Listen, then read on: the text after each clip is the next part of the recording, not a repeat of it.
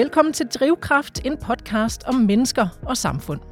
Podcasten er udgivet af det Humanistiske og Samfundsvidenskabelige Fakultet ved Aalborg Universitet. Sammen med gæster med indsigt og indflydelse tager jeg fat på nogle af tidens største og vigtigste udfordringer. Skumle, mager sortklædte mænd med hættetrøjen trukket godt op over hovedet, mens de sidder i mørket og hakker manisk i tastaturet.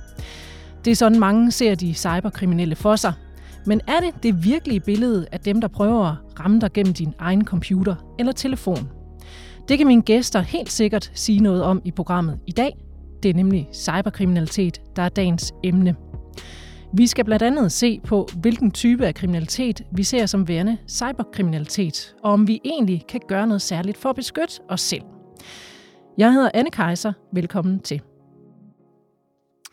Og lad os få hils på mine gæster i dag. Det er Lene Wackert Lenz, lektor i strafferet på Aalborg Universitet. Velkommen til, Lene. Tak for det.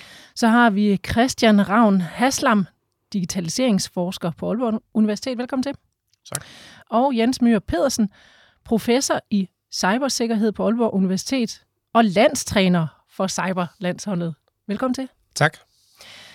Nå, selvom mange i den øh, vestlige verden efterhånden er digitalt indfødt, i hvert fald en stor del af dem, øh, og vi andre også lidt ældre har vendet os øh, til at leve et i høj grad digitalt liv, så er cybercrime for mange et ukendt eller ubelyst område. Og Jens, øh, lige sådan til at starte med, kan du så ikke prøve at sætte nogle ord på, hvad er sådan den typiske form for cyberkriminalitet? Ja, man kan sige, at den, den typiske form for cyberkriminalitet, og det man ser mest af, det er sådan økonomisk motiveret kriminalitet, altså for pengenes skyld. Så cyberkriminelle, der vil snyde og bedrage for at tjene penge. Og vi ser rigtig meget, altså, altså rigtig meget sådan e-mail-snyd, øh, hvor man øh, fusker med fakturer, for eksempel, øh, som man sender til virksomheder, eller prøver at sende en faktura øh, øh, fra en virksomhed, der ikke eksisterer, se om den bliver betalt. Øh, kommer måske ind og overtager en e-mailadresse, øh, og ved at overtage den her e-mail, så kan man også sende øh, Øh, sende fakturer, der ser ud til at komme fra en person, og så bliver det måske betalt. Så, så hele det der betalingsvindel ser man faktisk meget af. Og så ser man rigtig meget ransomware, øh, altså hvor kriminelle ligesom kommer ind og krypterer systemer, krypterer data, og så kræver de en løsesum for at udlevere nøglen. Det har man set rigtig meget af, og det er egentlig også en type kriminalitet, der har udviklet sig, så man ikke bare krypterer, krypterer data og kræver løsesum for det, men man tror også med at lægge de her data Øhm, og hvis, øh, hvis man så ikke betaler, jamen, så risikerer man, at ens personfølsomme data osv., det ligger og flyder rundt på nettet eller, eller på dark web. Mm. Det var for eksempel det, som, som Vestas var ude for her for, for nylig. Så det var sådan lige et par også inden for, hvad kan man sige, businessverden, øh, som, som er øh, noget af det cyberkriminalitet, vi ser. Ja, og, man og der kan man jo sige, at, at meget af det rammer sådan helt, hvad skal man sige, helt almindelige mennesker det er også, det er også en økonomisk motiveret form for kriminalitet, mm. hvor man måske vil øh, få adgang til øh, altså stjæle kreditkortinformationer, eller man øh, bliver udsat for phishing, så der er nogen, der får ens øh, login-oplysninger, som kan misbruges også, mm. også til forskellige former for økonomisk kriminalitet. Så der er rigtig meget af det her, der handler om berigelseskriminalitet.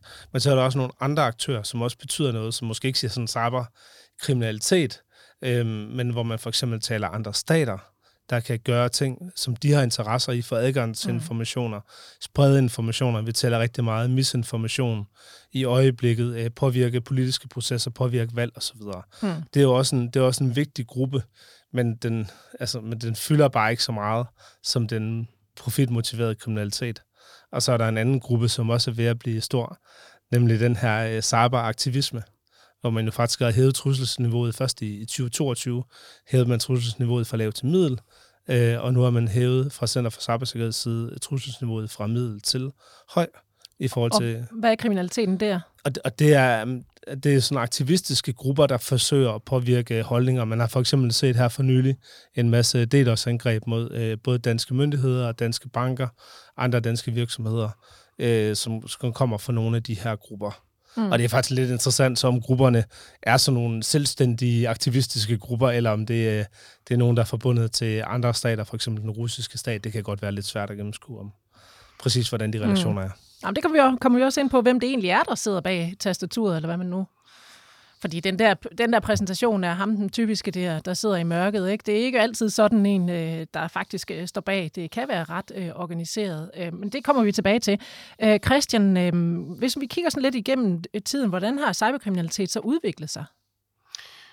Jamen, altså, jeg ved ikke, hvor meget det har udviklet sig. Jeg tror, det er mange af de samme typer angreb. Jeg tror mere, det er hyppigheden og, og frekvensen, og så er der jo, der er jo helt klart sket noget mediemæssigt også, at man er blevet mere opmærksom på den her trussel.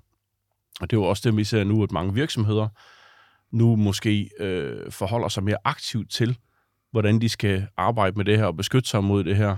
Hvor tidligere, der har man tænkt, jamen vi har en IT-afdeling, og de installerer lige noget software, og så er den ligesom klaret. Mm. Øhm, der er man mere opmærksom på nu her, at men alle medarbejderne er jo sådan set en potentiel indgang til vores data og til vores virksomhed, og det kan mm. jo have en enorm skadelig effekt. Så er det jo dybest set ligegyldigt, om det er motiveret af det ene eller det andet eller det tredje. Det, det kan jo stadig være ødelæggende set fra den enkelte virksomhedsperspektiv. Der er effekten jo nogenlunde ja. den samme. Øhm, så jeg tror ikke nødvendigvis, at typen har, af angreb har ændret sig, eller det, det ved Jens mere om, end jeg gør, men jeg tror, hyppigheden og, og fokus på det har ændret sig mm. meget, i hvert fald her de sidste par år. Altså, jeg kan da huske, at dengang øh, internettet var ganske nyt, Øhm, så gammel er jeg, jeg er jo så. Øh, men der var, der var det jo sådan, pas nu på den der nigerianske prins der. Øh, findes han stadigvæk? Ja, ja. Jeg tror, jeg tror, de fleste efterhånden måske har luret, at, at den ikke er, ikke er så, øh, så god mere. Men altså, det, man ser, er, at angrebene er blevet mere raffineret. Mm. Øh, så, så det er jo stadigvæk dybest set det samme angreb, men nu bliver den bare pakket meget bedre ind. Og, øh, og de kan være rigtig, rigtig svære at gennemskue efterhånden. Ja, fordi det bliver mere og mere avanceret, det bliver sådan mere raffineret øh, kriminalitet. Lene, jeg skal lige også, øh, nu vender jeg mod, mod dig, fordi øh, du sidder jo øh, og, og har kendskab til mange af de her øh, kriminelle. Øh, hvem er det, der, der begår den her kriminalitet? Jeg tror, når man snakker cyberkriminalitet, og især den økonomiske, der hvor man vil have noget profit, øh, jeg tror, den tiltrækker alle mulige. Altså, der er både de, de meget professionelle, som udvikler nye idéer, men der er simpelthen også roller til, til helt almindelige mennesker, som stiller deres konti til rådighed for, øh, for noget hvidvask, for eksempel. Ikke? At mm. nogen skal bringe deres øh, øh, deres profit i sikkerhed.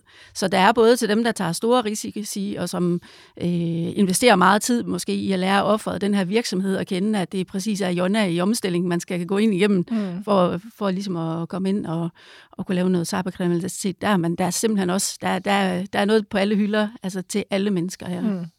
Og, og også til alle lande kan man sige. Det er jo ikke, altså det, det er jo en meget også en udenlandsk, øh, hvis vi øh, holder os her til Danmark, der er jo mange udenlandske, der prøver også at ramme øh, danskerne, ikke rigtigt? Jo, jo, helt sikkert, helt sikkert.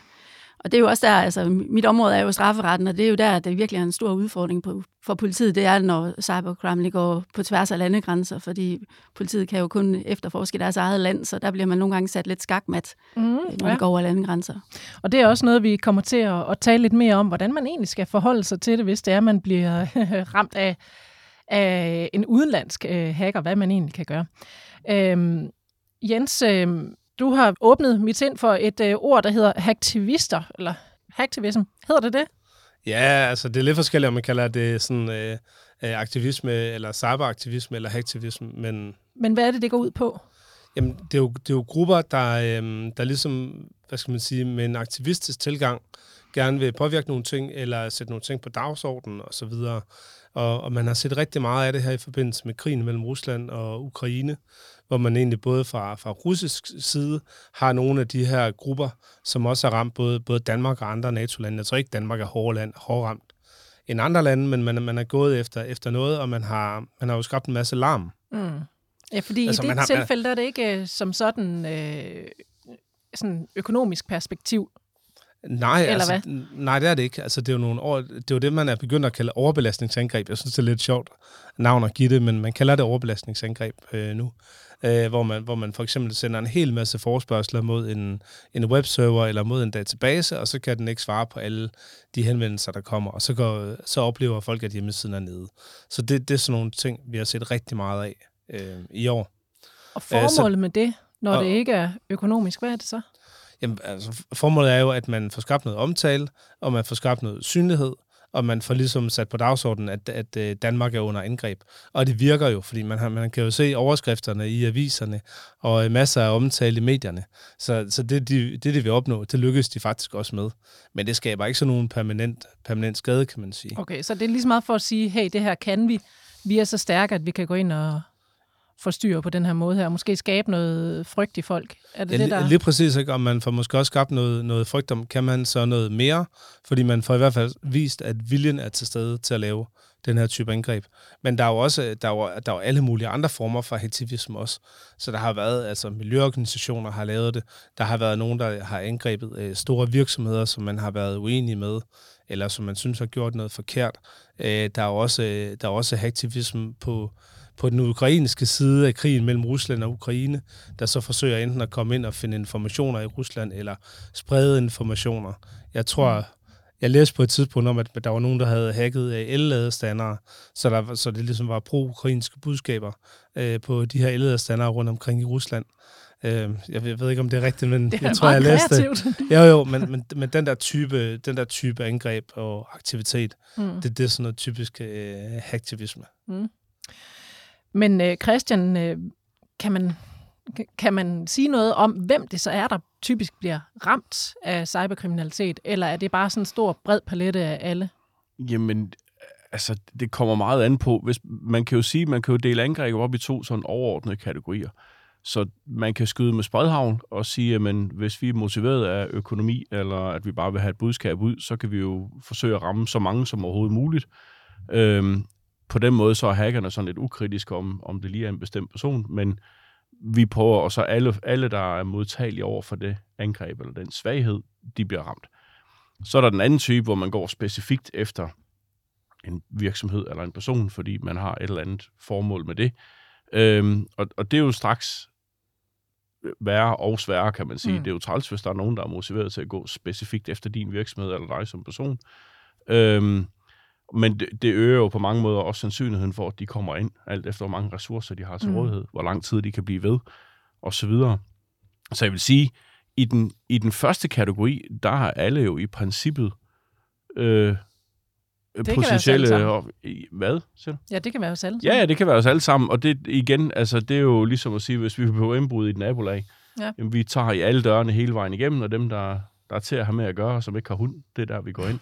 Og så er det simpelthen på mængderne, at, at vi tjener pengene. Mm. Øhm, og det er vi jo alle sammen sårbare overfor. Mm.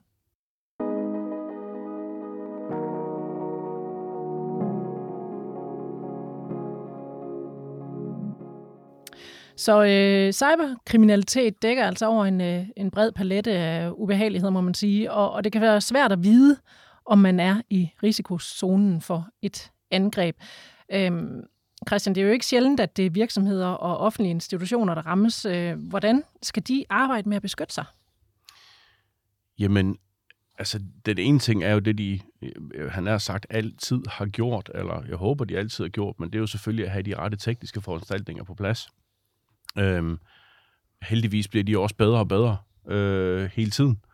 Men når det så er sagt, så tror jeg, at de fleste også er blevet opmærksom på, at, at det handler jo også om menneskerne. Det er jo ligegyldigt, hvor, hvor, hvor god teknisk sikkerhed vi har, hvis man bare kan ringe til en medarbejder og bede dem om at øh, opgive et password, eller øh, tillade et eller andet, øh, tage en, en USB-nøgle med ind og stikke i en computer, man har fundet ude på parkeringspladsen. Øh, så, så omgår man jo al den sikkerhed, der bliver mm. sat på plads. Og det er jo straks sværere, for det kræver jo sådan set, at alle medarbejdere er klar over, hvad det er for nogle ting, der kan være trusler, og hvordan de skal agere, hvis de støder på nogle af de her ting. Mm. Øhm, og det er svært. Det er rigtig svært. Så det var jo sådan det. det, var, det var det korte svar, kan man sige. Det er mm. svært. Men hvad kan man så gøre? Jamen, man kan uddanne sine medarbejdere, og man kan træne dem. Øh, man kan øh, hele tiden forsøge at holde sig ajour med, hvad det er for nogle, nogle angreb, som er aktuelle, og som der måske er størst sandsynlighed for, at man bliver udsat for. Men, øh, men, men det er jo skruen uden ende, fordi at øh, folk ved godt, at man bliver klogere på deres angreb, mm-hmm. og så ændrer de dem, mm. og de mhm. bliver mere raffineret. Så det er jo hele tiden et, et våbenkapløb et eller andet ja. sted. Øhm, og, og det ærgerlige ved det er jo, at, at hackeren skal kun ramme rigtigt én gang, men virksomheden skal have 100% succesrate ja. i at beskytte sig. Og det er alle. Det er alle medarbejdere. Øhm, igen, det kræver, et, altså det kan jo være en vilkårlig person, som tager en USB-nøgle med ind og sætter en computer, som der er inficeret med et eller andet.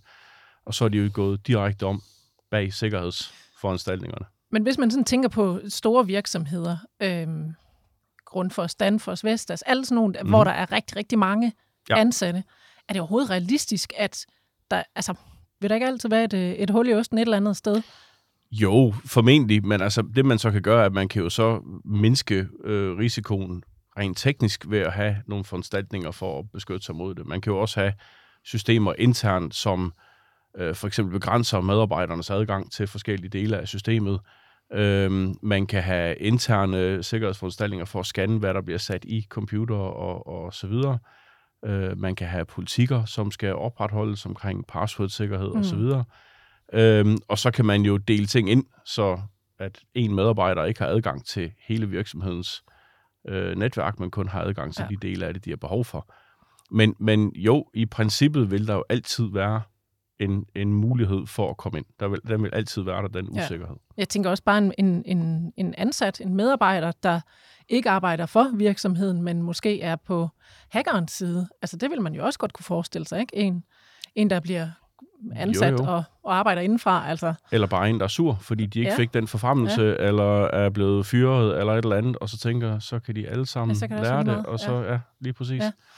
Så øhm, jamen, det, det lyder jo meget øh, skrøbeligt, men øh, Jens, hvad, hvad synes du, man sådan, i det tilfælde, hvad kan, man, hvad kan man gå ind og gøre der? Ja, det, det kommer lidt an på, om vi taler sådan som, som virksomhed eller som enkeltperson.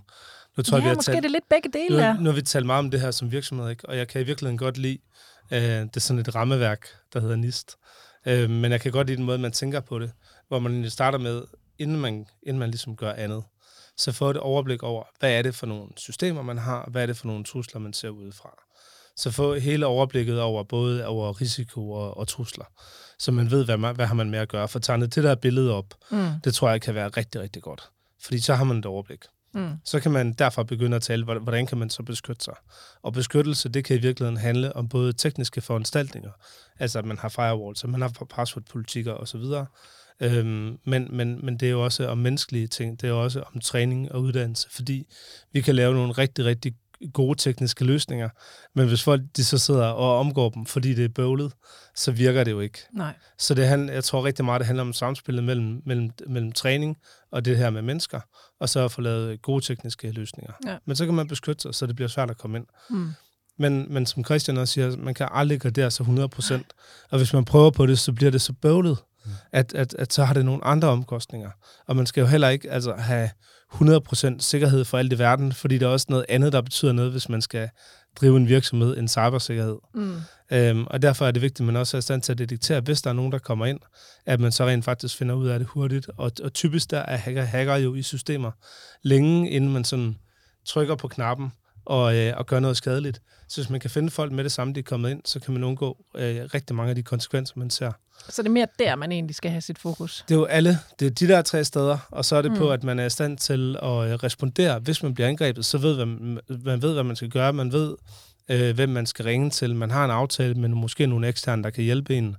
Øh, men, men have en plan for det, øh, så man ved præcis, hvad man skal gøre. Sørge for, at den er skrevet ud. Sørge for, at den er testet og så videre. Og så skal man have en plan for, når man så har gjort det sådan på den korte bane, så skal man have det, der hedder recover. Øh, øh, jeg ved ikke, hvad det hedder på dansk. Gen, gendannelse.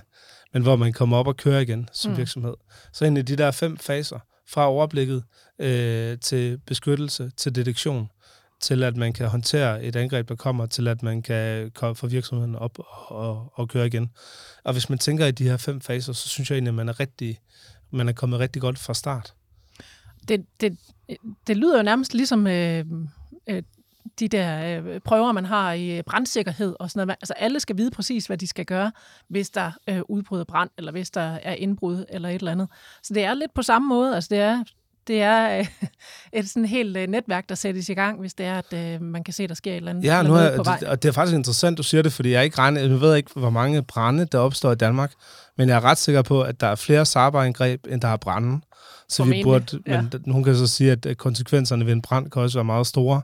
Men det taler for, at vi faktisk gør meget mere ud af, altså ud af at træne mm. de her ting, der, der kan opstå, og folk er opmærksom på, hvordan de skal reagere, end, end tilfældet er. Mm.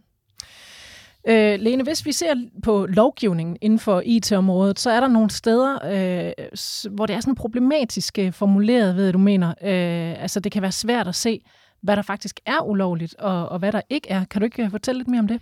Jo, det kan jeg godt. Øh, det er jo fordi øh, eksemplet, som Jens nævnte med, med ransomware, altså at man øh, låser folks systemer af for at få en løsesum.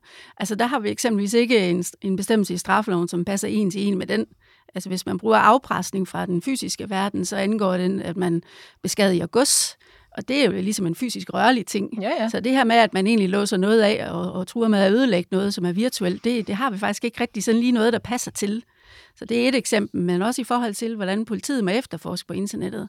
Øh, der har vi heller ikke nogen paragrafer i retsplejeloven, som passer fuldstændig på det. Det er sådan, fordi man øh, mener, altså, laver nogle paralleller med, man, man renser et hus, så kan man mm. også rense en server for eksempel. Så det er hele tiden, man trækker lidt i noget, der eksisterer, for at få det til at dække den her nye kontekst. Og så kan man jo undre sig lidt over, hvorfor har vi ikke det? Hvorfor er der ikke nogen klare love, der siger sådan og sådan og sådan? Ja, men jeg tror bare ikke, der er sat noget arbejde i gang, der sådan øh, ligesom gennemgår hele området. Så det sker jo det, at sagerne øh, bliver anmeldt, og de, de bliver efterforsket, og så, så finder man lidt ud af efterhånden, at der er en domstol, som vil give en kendelse til at rense af den server, så, så ved vi det. Men der er et skridt derfra, et stort skridt formentlig, for ligesom at lave en regulering, som passer fuldstændig mm. til, så alle ved, hvad man må, og hvad der, er, hvad der er strafbart. Og hvad kan konsekvenserne så være ved, at der ikke er den her fuldstændig klare lovgivning? I hvert fald i forhold til politiets efterforskning, så er der nogle gråzoner, hvor, hvor politiet ikke rigtig ved, øh, må man egentlig det her.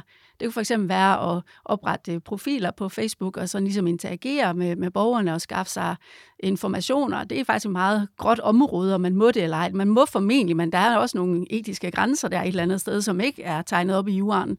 Øhm, så der er jo en risiko for, at, at øh, politiet enten går for langt nogle gange, og måske får et ulovligt bevis ind i sagen, og det er træls, mm. øh, for at sige det på nordjysk, øh, men måske også nogle gange afstår fra en efterforskning, fordi man tænker, hmm, det, øh, det kan være lidt betændt det her, den risiko, den tager vi ikke, og så er der måske nogle muligheder, som ikke bliver udnyttet. Mm.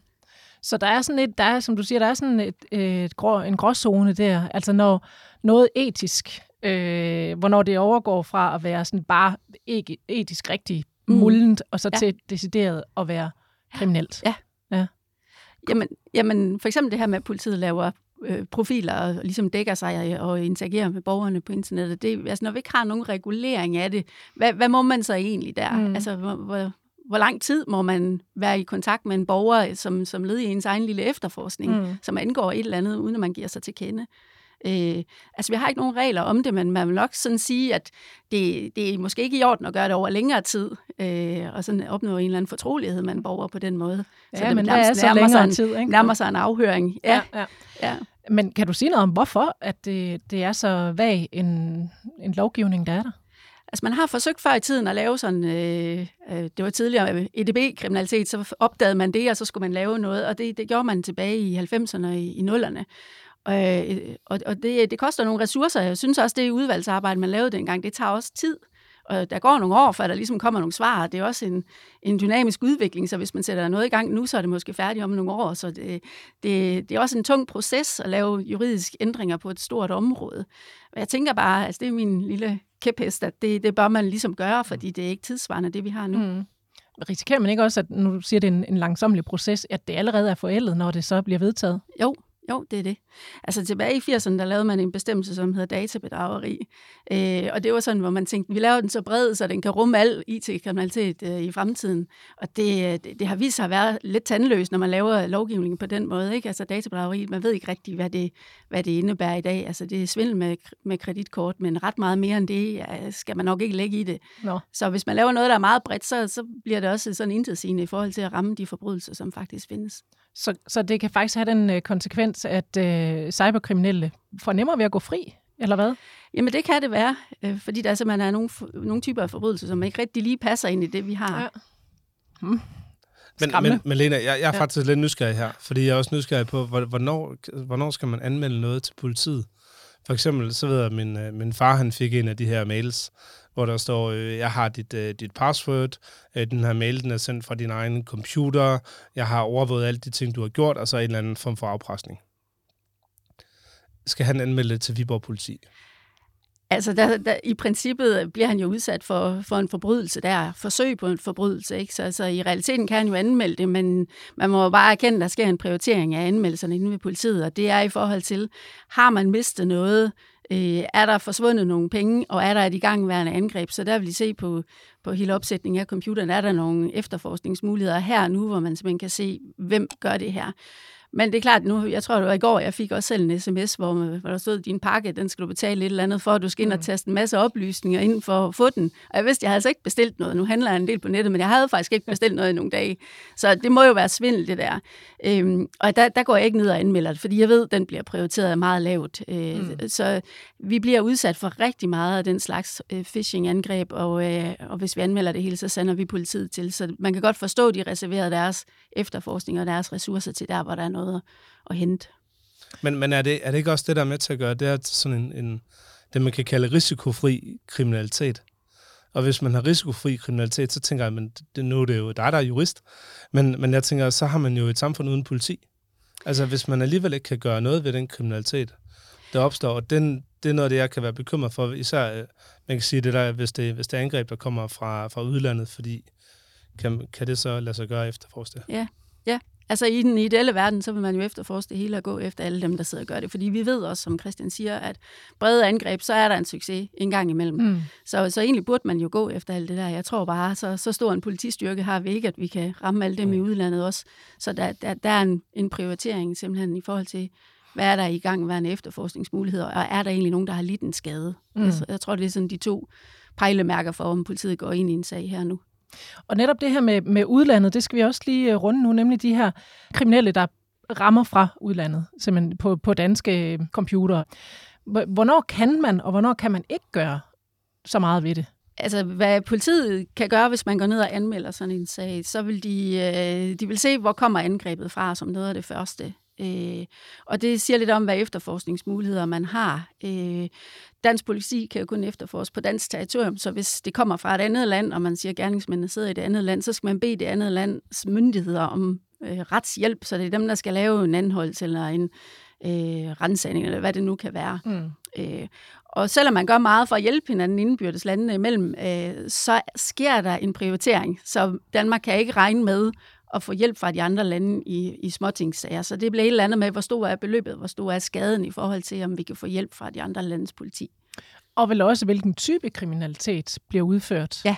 Øhm, hvor, hvilken type skal man være udsat for, for at der faktisk bliver gjort noget sådan ud over Danmarks grænser? Det, det er svært at sætte sådan en præcis øh, skillelinje på, men altså, der er mange, der køber noget på nettet. Jeg tror på et tidspunkt, jeg, øh, jeg jo tidligere anklager, så havde vi en sag om en, der havde købt en traktor på nettet, som skulle leveres fra England, og den kostede 50.000, og det ville englænderne altså ikke hjælpe med at efterforske det der. Og det var, det var den gang, ikke? Men jeg tror, hvis man var i gang med at hacke et uh, sygehus eller overbelaste et sygehus i Danmark, det vil man tage meget alvorligt. Så mm. der kan man sige, der er en, der er en større skade end, end en økonomisk værdi. Så der er forskel på et sygehus og en traktor, det kan man sige. sige. Det tror jeg. Et eller andet ja. sted der imellem. Men også hvilket land man interagerer ja. med. Ikke? Der er ja. nogen, der er nemmere, og nogen, der er sværere at få, få til at samarbejde. Og så er der hele de der, når det sådan, øh, handler om cyberkriminalitet med børnepornografi og sådan noget, så bliver der gjort noget ja. selvfølgelig. Ja, det ja. koordinerer man meget øh, i Europol og Eurojust under EU. Ja. Så der er øh, nogle kriminelle handlinger, man kan, øh, kan få efterforsket, mm. hvis det kommer fra udlandet. Og så er der en hel masse, som ikke bliver ja. prioriteret. Ja. Ja. Og heldigvis så kan man sige, at det ved de cyberkriminelle jo godt. Ja. Øhm, jeg har set flere tilfælde, hvor man, altså kolleger for eksempel, som er blevet svindlet ud af nogle penge, kreditkortsvindel, noget i den stil, hvor de simpelthen får en besked fra hackerne bagefter, som siger, tak fordi du støttede vores øh, foretagende. Vi anbefaler, at du kontakter din bank på det her nummer, og dit forsikringsselskab på det her nummer. øh, og, så for, og så får du refunderet dine penge. De ved udmærket godt, hvordan det spil det fungerer, og de ved også godt, at det ikke er den enkelte person, som nødvendigvis kommer til at lide nogen skade. Og det mindsker jo selvfølgelig også sandsynligheden for, at der bliver en stor sag ud af det. Altså det, det er jo, så er det forsikringsselskaberne, ja, ja. der går ud over. Ikke? Øhm, så det er sådan en slags uh, gentleman-kriminel? Uh, Jamen, at, ja, det ved jeg ikke, om man vil kalde det gentleman-kriminel. Det, at, det er mere det der med, at, at man, man kender godt spillet, og man mm. ved godt, hvad oddsen mm. er, og man ved også godt, at sandsynligheden for, altså hvis vi sidder på en strand et eller andet sted i Karibien og sidder og kører 200-300 angreb, sandsynligheden for, at der er nogen, der kommer og efterforsker det, er meget lille, og specielt hvis vi holder det under et vist beløb, mm. eller en vis type, hvor der ikke er nogen, der lider nogen mm. sådan reel skade på den måde der. Mm. Øhm, så, så det ved man godt. Og så er der hele den mulighed for, at øh, hackeren sidder i Randers, man kan gemme sig under en IP-adresse, så han ser ud som om, man kommer fra udlandet. Ikke? Så mm. ja, den skal man jo også være opmærksom på. Det kan godt være en ganske lokal øh, gerningsperson, der står bag det her, mm. men som internettet og alle de muligheder giver, øh, at man kan, man kan gemme sig. Ja, fordi Jens, det er nemlig noget af det, jeg godt lige kunne tænke mig at vende med dig, det her med, hvis man bliver cyberangrebet, så, så vil det være nærliggende øh, at tænke, at, øh, at så angriber man tilbage, eller man prøver at gøre gengæld. Men, øh, men det er ikke altid sikkert, at dem, man så vil reangribe, rent faktisk er dem, der gør det. Hvordan, kan du ikke prøve at forklare lidt mere om, hvordan det hænger sammen? Også det her, som Lene hun lige er kort inde på her. Jo, altså nu præcis der med, at man må lave hackback og sådan noget, det har faktisk skrevet en artikel øh, sammen med Lene om. Øh, og jeg synes, det viser meget godt, at, at man for at begå sig af det her, egentlig er nødt til at, til at vide både noget om det tekniske og noget om det juridiske. Det er noget af det, der er med til at gøre det her til et fedt sted at arbejde, synes jeg. Mm. Men Øhm, men, men noget af det, der kan gøre det svært, det er jo, at hvis man har en angriber, der sidder i et land, jamen så er han måske øh, angrebet en server, der sidder i et andet land, eller står i et andet land, eller en server, eller en helt almindelig computer, eller et kamera, eller hvad det nu kan være, man har kunnet overtage, og så bruger det til at arbejde videre fra, så til at angribe nogen, der sidder i et tredje land. Så når man så kigger på angrebet øh, fra det tredje land, så ser det ud til at komme fra det andet land, mm. selvom det i virkeligheden kommer fra det første så fik jeg talt den, fortalt den her historie uden at sætte lande på. Ikke? øhm, men det her, og i virkeligheden kan man jo også gå igennem flere forskellige lande. Så det kan gøre det rigtig svært at finde ud af, hvor er det egentlig angrebet kommer fra. Så, så det, det, er svært, det er svært at sige, fordi den kommer fra en bestemt IP-adresse, så beviser det egentlig, at der sidder nogle kriminelle det der sted.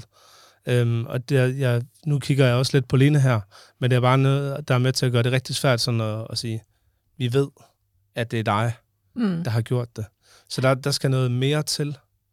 Øhm, og det Hvad tror skal jeg, der så til dig? Fordi jeg tænker, kan det overhovedet lade sig gøre at finde frem til den ægte kriminelle? Ja, altså igen, det kan godt være, at Lene hun lige skal supplere mit svar her, men, men man, man skal have nogle meget håndgribelige beviser på, at det er den der person, der har gjort det. Altså, der for eksempel ligger nogle, nogle spor på vedkommendes computer, eller vedkommendes telefon, der kan afsløre det, så man kan i hvert fald øh, sandsynliggøre, eller meget sandsynliggøre, at det ikke bare er nogen, der har overtaget min computer og brugt den til altså, hvis det er mig, der er den kriminelle, ikke? Så skal, så skal man kunne bevise, at det ikke er bare nogen, der har fået adgang til min computer mm. og brugt den til at angribe videre fra. Og det, det tænker jeg kan være rigtig svært, ja. øh, også ja. rent juridisk. Ja. Ja, Noget, den, den problematik, vi har diskuteret, det er meget det her, hvis man bliver udsat for et hackingangreb, må man så hacke tilbage. Lad os nu sige, det var Jens' computer, der blev hacket, så tror jeg, han kan gøre rigtig mange øh, strenge ting ved den hacker, som er på spil. Øhm, og må man gøre det for at forsvare sig selv og sine egne systemer? Og der, der kommer noget af den helt gamle straffe, strafferet i spil her. Om, altså, må man afværge et, øh, et angreb, og på hvilken måde må man gøre det? Og der er bare noget øh, her, som, som gør, at øh, den, man så hacker tilbage imod, er måske ikke den egentlige øh, gerningsperson. Det kunne være det kan, min hjemmeside. Det kan være din, som der er noget usikker sikkerhed på, som man kan gå igennem og bruge som en eller anden form for ja, afsæt for at skjule sig. Ikke? Så, og så lige pludselig så får Jens lagt min hjemmeside ned, ja. jeg sidder og tænker, hvad Så anmelder du det, og så står Jens som, som hackeren af din mm. hjemmeside. Ikke? Øh, så, så det der med at hacke tilbage, det er meget, meget farligt faktisk, og man kan ikke rigtig sådan bruge de sædvanlige selvforsvarsbegreber i, i strafferetten her, fordi man risikerer at ramme nogle andre og ja, selv stå ja. som, som en, en slem en. Det er en øh, kompliceret sag, det her cyberkriminalitet jeg, jeg, jeg, jeg tror måske, man skal sige, fordi nu fik jeg sagt sådan, hvor let det var at skjule sig. Man kan sige, hvor, hvor, hvor let det er at skjule sig, hvis man ved, hvad det er, man gør, og man ikke begår fejl fordi man efterlader sig også digitale fodspor i alt det, man laver, og det, det er jo så til gavn for, øh, for politiet og dem, der skal opklare sagerne, at man faktisk øh, tit finder forbrydere, der har begået en fejl eller dummet mm. sig, og derfor øh, er man i stand til at finde dem, selvom de troede, de havde skjult sig. Så selvom det lyder umiddelbart meget nemt, det du siger, i hvert fald for dem, der kan finde ud af sådan noget. Jeg tror, det vil være ret svært for mig. Men øh, for dem, der har forstand på det, så øh, lyder det nemt, men er faktisk ikke så nemt, som det lige Nej, og man, man har måske også, altså man udnytter også dermed, at man skal have flere forskellige lande til at mm. samarbejde. Ja. Fordi hvis man skal sammensætte de her digitale spor, så skal man bruge noget, der, der ligger forskellige steder, og det, det kan være svært, hvis mm. det er mm. småsager, der handler om. Men øh, bliver man som kriminel grådig og laver tilstrækkeligt mange småsager, så kan det jo også føre til, at, øh, at man ligesom påkalder sig noget interesse. Mm.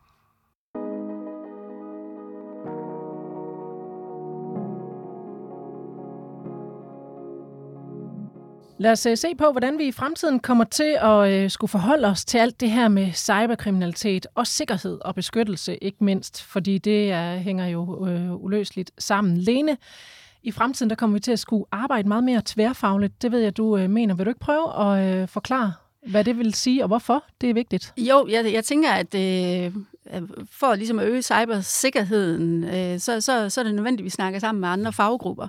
Og jeg synes, øh, der er et par gode eksempler på, hvordan teknologi og jura i hvert fald har snakket sammen, og så er, det, så er der andre samfundsvidenskaber og humanistiske retninger, som også skal ind over det der. Men altså for eksempel... Øh, tofaktorbeskyttelsen på vores telefoner, når vi køber et eller andet på nettet, så er vi så vant til nu, der kommer noget, vi skal godkende på telefonen, at vores telefon ligesom er koblet på der. Men det er jo faktisk et ret nyt fænomen. Det er jo ikke mm. mange år siden, det ikke var der. Så kunne man jo egentlig bare tage et vilkårligt øh, kreditkort eller dankort mm. og taste de tal ind i netshop, og så har man en vare få dage efter. Og der kan man sige, at øh, teknisk set, så vidste man jo godt i mange år, hvad skulle der til her for at lave mere sikkerhed. Man havde faktisk de tekniske løsninger på plads. Der var bare ikke nogen, der ville starte, fordi man var ret overbevist om den netbutik, som startede med det der øh, indført sådan noget tofaktor-validering, øh, jamen øh, det vil lige betyde, at kunden skulle bruge 10-15 sekunder mere på at købe sin vare, og så finder man et andet sted at handle. Mm. Så teknisk set, så kunne man ikke indføre det, ligesom før, før alle var med på den, og det er jo det, juren kan. Juren kan indføre en pligt og et ansvar, øh, og, og ligesom at der også bliver en teknologi, som understøtter det her, ikke? Tofaktor-validering, at den bliver rullet ud. Og så skete det jo både på dansk øh, territorium, men også faktisk i bredere kredse, bankkredse og øh, EU-regi. Ikke? Så, så man sige, den tekniske løsning havde man i mange år, men det var først dengang jorden ligesom kom ind og definerede en pligt til at gøre det, at, at, at det så blev til noget. Mm. Så jeg synes, der er flere eksempler på det, øh, hvor man kan se, at i hvert fald de to discipliner spiller sammen. Så, så, øh, så simpelthen så bliver man nødt til at tvinge nu, nu siger jeg tvang, men altså hjælpe folk i gang med det. Ja. Øh, og så derfor er det der samarbejde vigtigt. Ja, det tænker jeg. Og så også selvfølgelig for, at øh, juristerne kan lave øh, meningsfuld øh, lovgivning, så skal de også forstå teknologien, og der må jeg på min egen, øh, min egen øh, stands vegne sige, at det kunne vi altså også godt blive bedre til, simpelthen at, at stille de der spørgsmål, der nogle gange lyder dumme i forhold til, hvordan fungerer det her egentlig? Hvad er teknologien bag, for at vi kan lave bedre lovgivning? Mm. Men, men der er vel også ja, en potentiel bagside i det, tænker jeg, for nu, altså noget af det, jeg sidder og kigger på, er jo netop NIS-standarden, som Jens han nævnte før, som rigtig mange virksomheder nu begynder at kigge på at indføre, og det er jo som sådan en, en rigtig god ting. Øhm, men, men det vi jo også ser er, at for eksempel i lys af sådan noget som DSB-angrebet, så begynder vi at have det, vi kalder compliance-krig. Så det vil sige, nu får vi de her standarder, og nu begynder det at blive noget med, at øh, større virksomheder og offentlige leverandører siger, nu vil vi have, at alle vores underleverandører er compliant. Og beden ved det er jo, at der er rigtig mange små virksomheder, som simpelthen ikke kan være med der. Så vi risikerer at miste mange SMV'er, ja. fordi skal, de simpelthen ikke har ressourcer. Vi skal lige have med, hvad, hvad, den, hvad det her DSB-angreb er for et til, øh, til lytteren. Hvad var det, der skete der? Jamen, det der, det der egentlig skete, det, det var jo, øh, at, at en underleverandør til DSB blev angrebet, øh, så man fandt en, en svaghed. Lille, en lille, en lille, lille bitte virksomhed, ja. som leverer et stykke software til DSB, øh, som bliver angrebet, og det er så det, der er med til, at, at øh, DSB's tognetværk jo egentlig var lagt ned i, øh, i godt et døgn. Øhm, og det, det er jo sådan et rigtig godt skræmme eksempel på, hvordan det kan være enormt svært at sikre sine systemer, fordi det er ikke kun vores virksomhed, det er hele vores supply chain, vi skal have mm. den her øh, synlighed overfor. Øhm, og, og så har vi jo redskaber, som, som Jens var inde på, med, med NIST, og vi har ISO-standarder og så videre, som jeg, jeg ved ikke, om de er begyndt at blive lovpligtige, men det vil i hvert fald blive noget med, at rigtig mange større virksomheder som DSB vil stille krav til, I skal være compliant med en eller anden standard for at kunne arbejde sammen med os. Og det er de der EU-retningslinjer for virksomheder? Ja, der, øh, som... det, det er NIS 2, der ja. er kommet nu her. Der er mange forkortelser i det her, men NIS 2 og NIST og ISO 27001 mm. er eksempler på, på standarder. Og det er jo simpelthen noget, hvor at de skal ja, sikkerhedsgodkendes øh, virksomheder, eller i hvert fald leve op til nogle krav om sikkerhed. De skal også. leve op til nogle krav, de skal have altså de her forskellige faser, og, og så øhm, øhm, øh, procedurer og, og så videre, som Jens talte om, de skal være på plads, så man bliver auditeret jævnligt for at bibeholde sin, mm sin status, altså ligesom ISO i andre sammenhæng. Og der kan man jo så sige, for en øh, virksomhed som DSB giver det jo rigtig god mening. De havde så en underleverandør med mm. ganske få ansatte. Ja. Øhm, og de skal jo sådan set også øh, og, de og skal det er jo så der, hvor det, det bliver svært, fordi Ja, det er det, det. er jo en ikke ubetydelig omkostning for sådan en virksomhed at skulle være compliant med. Specielt sådan noget som NIS 2, der Mm. er kommet fra EU her for nylig, er jo, øh, det er jo, det er jo, har jeg nær sagt, for GDPR til at ligne en letvægter ved, ved siden af.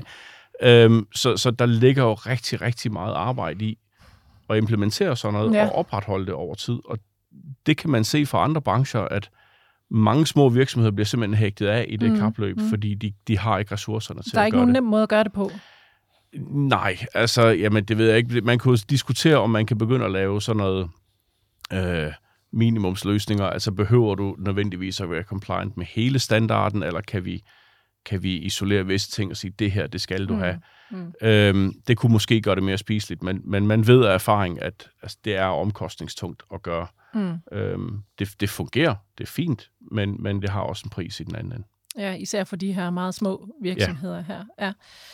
Øhm, Jens, det her, der hedder tofaktor-identifikation, øh, kan mm. du ikke lige prøve at forklare lidt mere om det, og hvorfor det er en, altså hvorfor det er så godt? Jo, man, kan- man kan sige uh, to-faktor godkendelse. Det handler jo, det, mange kender det fra, hvis man handler på en webshop eller lignende, eller måske hvis man skal logge ind på sin arbejdsplads, at man udover at have et password, jamen, så får man også en besked på sin telefon, enten via en sms, eller fordi man har en app til at få de her, øh, de her øh, hvad hedder det, notifikationer på. Mm. Øhm, og det betyder jo, at selvom der er nogen, der får adgang til ens password, så er det faktisk ikke nok til at overtage ens konto. Eller selvom der er nogen, der får adgang egentlig til ens telefon, så er det heller ikke nok til at kunne overtage ens konto, fordi man skal bruge to faktorer. Og derfor så er det, altså man kan se mange af de angreb, man ser, jamen det er jo for eksempel et password, der bliver enten lækket eller genbrugt, eller, eller på anden måde, så får angriberne adgang til et password, mm. som de kan bruge. Og, og det kan man lukke af for med, med to-faktor-godkendelse.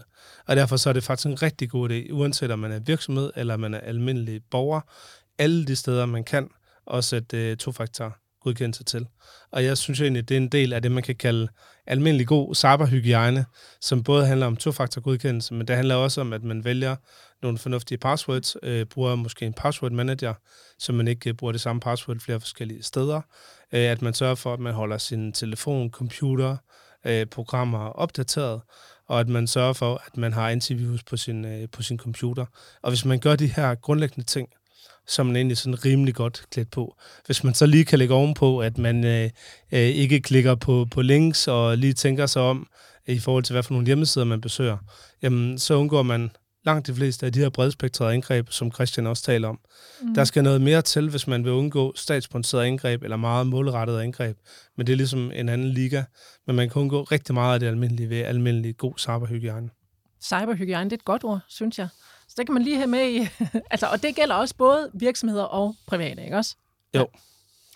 Og så kan man jo sige, at hvis noget lyder for godt til at være sandt, så er det som regel også for godt til at være sandt. Altså, så der er jo noget almindelig snusfornuft i, i det. Altså mange af de, de angreb, der kommer, er jo baseret på gamle svindelnumre, som daterer sig mange hundrede år Ja. tilbage. Det eneste, der er sket, er, at de er kommet online. Øh, så, så det er jo samme snusfornuft, der egentlig kan bruges. Ikke?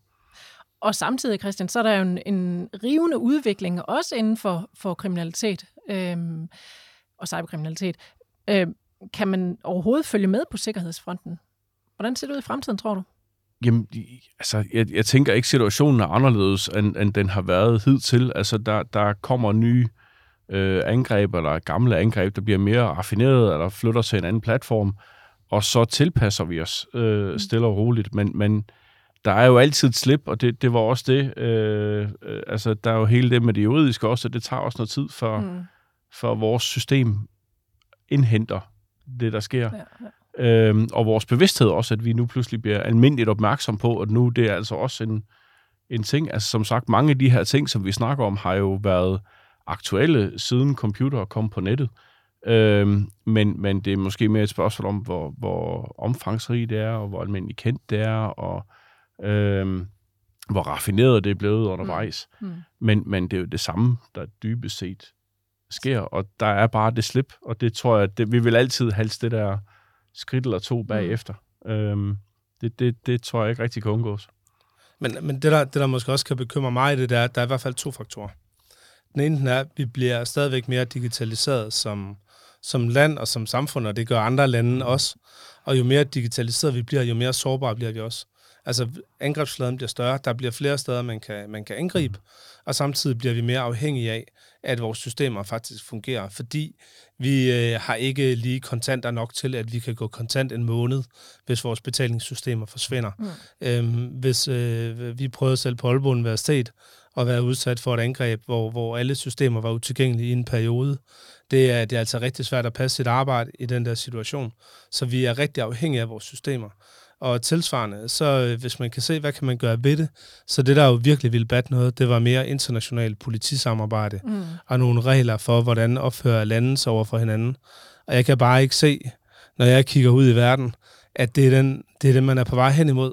Fordi der er bare steder i verden, hvor man som kriminel mere eller mindre får lov til at, til at være i fred, så længe man ikke angriber sit eget land.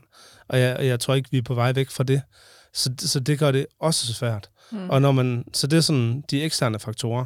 Kigger vi så på, hvordan klarer vi os egentlig som land i det her, der er det bare, synes jeg, hver gang der kommer en rapport fra Rigsrevisionen, eller der kommer en ny rapport fra statsrevisorerne her tilbage i november måned, ikke, hvor man har, har, øh, har tjekket øh, genskabelse på, på 13 øh, samfundskritiske IT-systemer, og de er alle sammen dumpet. Så det er, altså, det er som om, at vi ikke rigtig formår som samfund at flytte os på sikkerheden. Og det har vi brug for.